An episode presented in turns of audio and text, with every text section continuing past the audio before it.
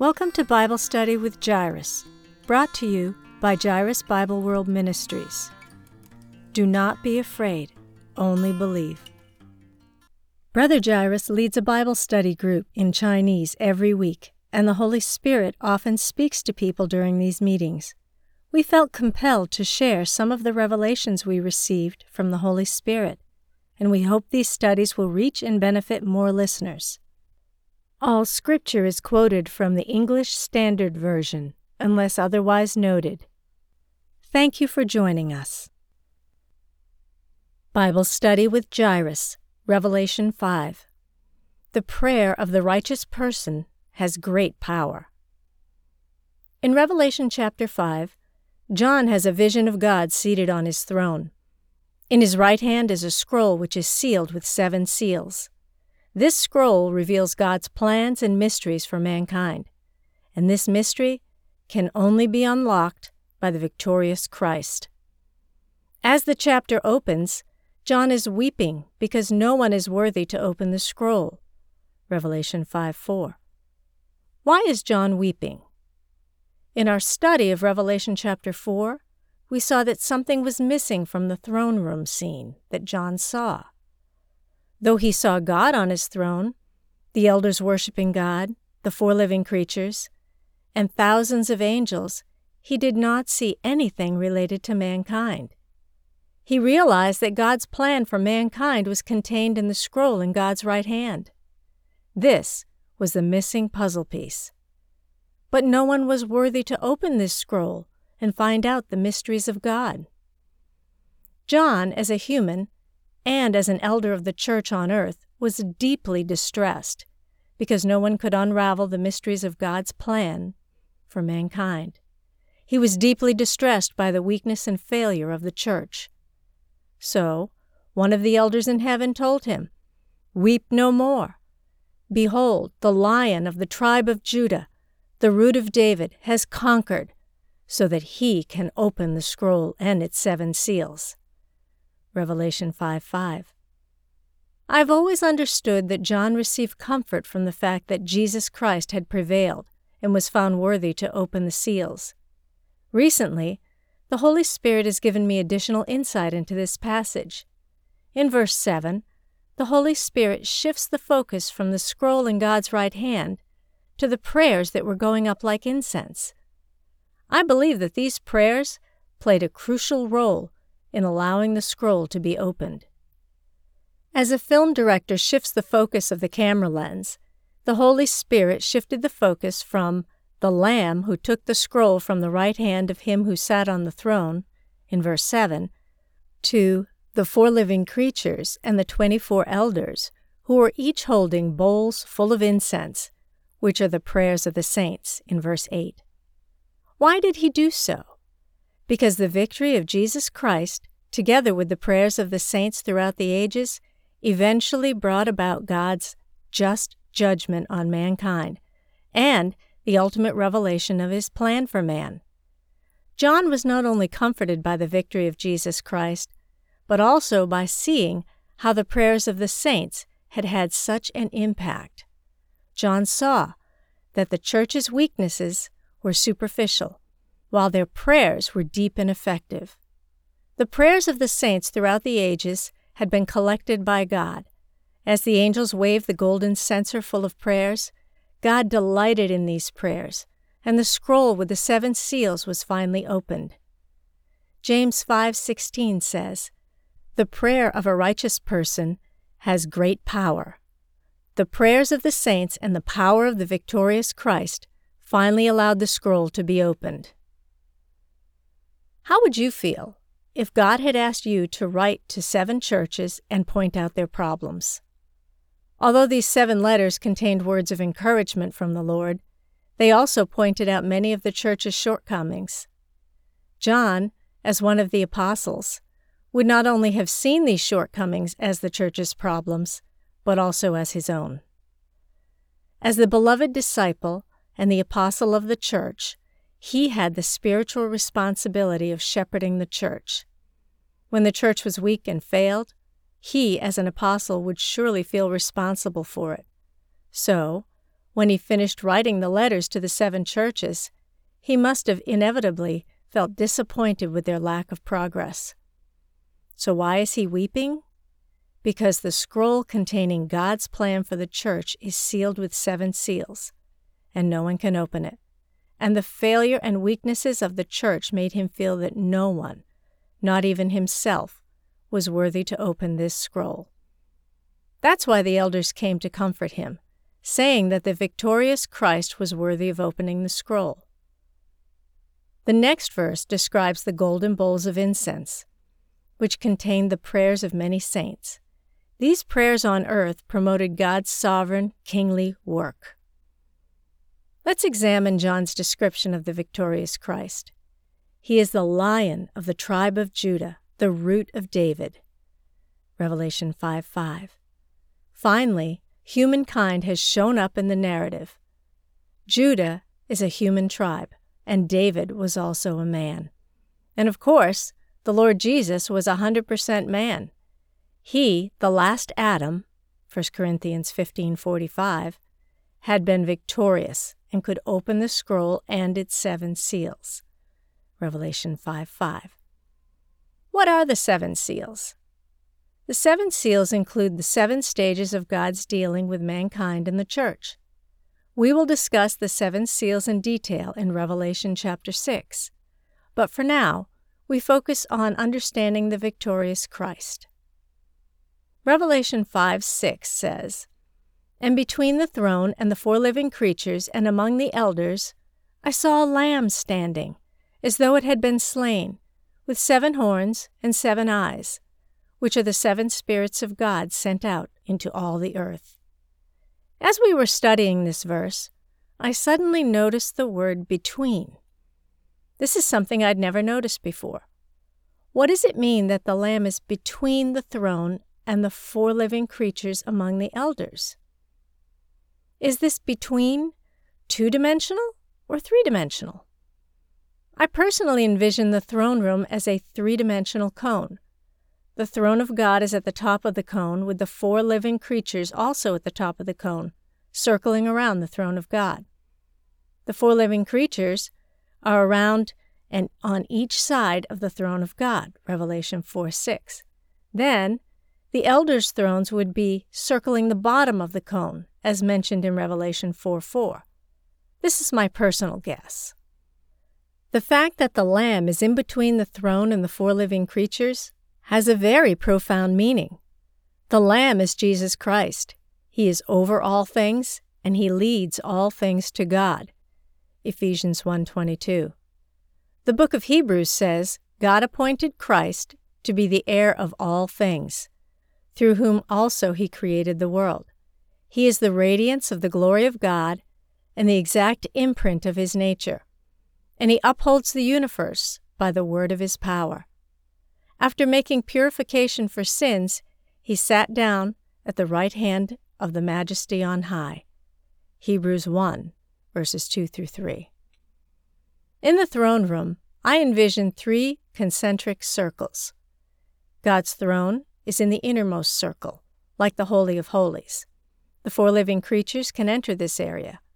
Of course, the victorious Christ can enter it, along with who we rely on the precious blood of the victorious Christ. We can enter the Holy of Holies with confidence and come before God's throne in order to receive mercy, grace, and timely help. Hebrews 4:16. Overcoming believers can also sit on the throne with the Lord, just as Jesus overcame and sat down with his Father on the throne. Revelation 3:21. The second circle is where Jesus Christ is. He is the mediator between God and man, 1 John 1 2, and is our high priest in heaven. No one can come to God and his throne without passing through him. Like the veil that separated the Holy of Holies and the sanctuary in the Old Testament, Jesus opened up the way to God. The third circle is where the 24 elders and the thousands of angels are. Revelation 5:11 says, "Around the throne and the living creatures and the elders were the voice of many angels, numbering myriads of myriads and thousands of thousands. Many people seem to be envious of the position of the 24 elders, but I think we have an even greater authority in Christ to draw near to God. Can the 24 elders get into the innermost circle? The Bible doesn't mention that they can sit on God's throne. My personal guess is that they cannot. Either way, we know that we can approach God's throne and even indwell God Himself. Instead of focusing on the 24 elders and the thousands of angels before the throne of God, we should focus on the throne of God and the Lamb who stands among the four living creatures. The Lamb is in the outermost circle with the 24 elders, and he is with the four living creatures and on the throne. This description depicts the tabernacle of God. To the degree that we trust in Jesus' sacrifice and live with confidence in Him, we can enter God's tabernacle. Revelation 5 6 says, And between the throne and the four living creatures and among the elders, I saw a lamb standing, as though it had been slain, with seven horns and with seven eyes, which are the seven spirits of God sent out into all the earth. The seven horns and the seven eyes represent the seven spirits of God. There are many different interpretations of the seven spirits. The teaching I'm most familiar with says that the idea of the seven spirits refers to the one Holy Spirit, intensified sevenfold. They say it's like trying to open a bottle cap. When the lid doesn't open, you exert sevenfold pressure to try to open it. Others say that the seven spirits are angels. Revelation 1 4 mentions the seven spirits who are before his throne. Some people say that the seven spirits are angels standing before the throne of God. Personally, I think that there are some problems with this explanation. Revelation 5 clearly states that the seven spirits, the seven horns and the seven eyes, are part of the Lamb. Angels cannot be part of the Lamb. So I believe the seven spirits are manifestations of the Holy Spirit. The Bible clearly states that the seven spirits of God were sent out into all the earth, which is in line with what the Lord Jesus said in the Gospel of John The Holy Spirit, whom the Father will send in my name. John 14:26. In addition to the Holy Spirit, Jesus is also a spirit. The Bible says, the Lord is the Spirit, and where the Spirit of the Lord is, there is freedom. 2 Corinthians 3:17. 1 Corinthians 15:45 says, "The last Adam became a life-giving spirit." NASB. This verse shows that Jesus Christ is already a spiritual being. The Father is also a spirit. Jesus Christ clearly stated, God is spirit, and those who worship him must worship in spirit and in truth. John 4:23. This doesn't mean that the Father is the same as the Holy Spirit, but it expresses the truth that the Father is spirit. This does not mean that we can confuse the Father, Son, and the Spirit.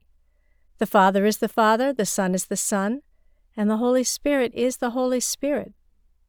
But they can enter into each other and they are all spiritual in nature.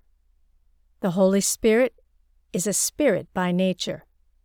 The Lord Jesus Christ and the Father are also spirit, but are not to be confused with the Holy Spirit.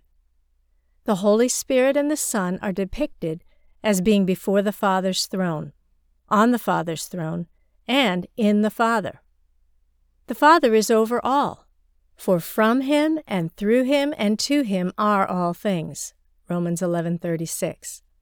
All of the members of the Godhead are spirits, and they can enter into and indwell one another. We as humans are also spirits. We can also indwell and enter into the triune God. We have the same nature as God, and we have divine life. These are privileges that the angels don't have. Only mankind can become God's children. This is a great mystery. If we can understand it, we will have a new perspective on the value of mankind. In the Bible, God mentions his just balance in Job 31:6 and Proverbs 16:11. I read a prophetic testimony that described how the just balance in heaven worked. The general idea was that our sins were on one side of the scale, and when our sins became too numerous to record, the judgment on the other side would fall. But if we were willing to repent of our sins and accept God's redemption through Christ's precious blood, mercy would triumph over judgment. James 2:13 and God's grace would be given to us. We can clearly see how this principle works in Revelation chapter 5. The seven seals are God's plan for judgment on humankind, but they are just a means to an end. God's purpose is to bring about our salvation, applying what Jesus Christ accomplished on our behalf. Through these trials, the church will grow and mature into the body and bride of Christ, leading all things back to Christ and God. The seven seals will also help unbelievers accept the redemption won by Jesus Christ. Those who refuse to accept the preaching of the gospel will be exposed to judgment and discipline, which will motivate them to repent. As a result, many people will humbly accept the salvation of Jesus Christ. Christ's redemption is finished, but God, in His great love, will continue applying the work of redemption to individual lives. The seven trumpet judgments will accelerate this process as many people humbly accept His salvation. In addition to God's discipline, the prayers of the saints are also very important in the process of winning souls to Christ. Recently, many people have called their worship services harp and bowl. This name comes from Revelation 5 8. And when he had taken the scroll, the four living creatures and the twenty four elders fell down before the Lamb, each holding a harp and golden bowls full of incense, which are the prayers of the saints. The harp refers to singing, praise, and worship. The bowl refers to prayer. So the combination of harp and bowl describes the combination of worship and prayer. This is a pattern we see in many church worship and prayer meetings. Since Jesus Christ has already been victorious, is our prayer still necessary?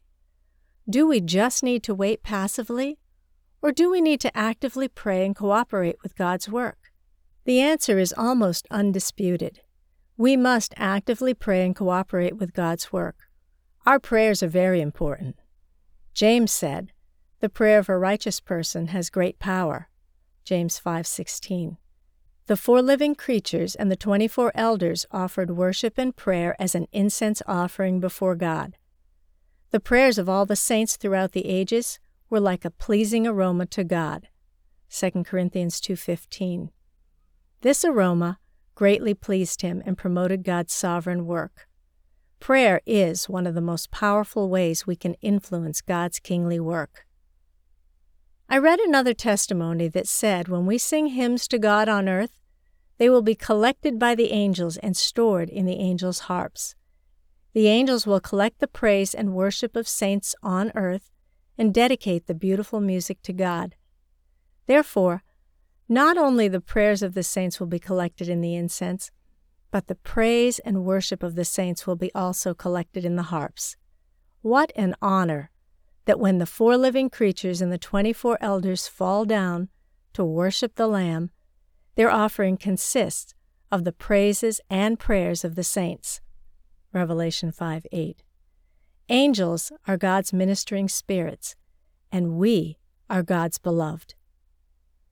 Remember, the driving forces behind God's work revealed in the scroll are the prayers of the saints and the victory of the Lamb. Both are indispensable. Let's look at the prayers of the four living creatures and the 24 elders. The four living creatures and the 24 elders prayed, Worthy are you to take the scroll and open its seals. For you were slain, and by your blood you ransomed people for God, from every tribe and language and people and nation, and you have made them a kingdom and priests to our God, and they shall reign on the earth. Revelation 5 9 through 10. Please note that I put the word for in bold. The reason why the Lamb is worthy of opening the scroll is that he was killed. He redeemed us with His blood and bought us back to God. In God's eyes, we are so precious that he gave his only begotten son to save us. John 3:16. We must never underestimate ourselves. We will become a kingdom, priests and kings on the earth. This is our destiny. This is also the purpose of the seven seals. When the church submits to Christ, God will use his power to make all things submit to Christ, just as the church does. The church, as the firstfruits, leads all things to worship and surrender to God. The church will reign on earth so it can guide all of creation toward the worship of God. John says in verse 13, And I heard every creature in heaven and on earth, and under the earth, and in the sea, and all that is in them, saying, To him who sits on the throne, and to the Lamb, be blessing and honor and glory and might for ever and ever. After the church surrenders to Christ and begins to reign on the earth, all things begin to worship God. Revelation 5 ends with The four living creatures said, Amen, and all the elders fell down and worshiped. 514. This provides a beautiful picture of the future time when all things will submit to God.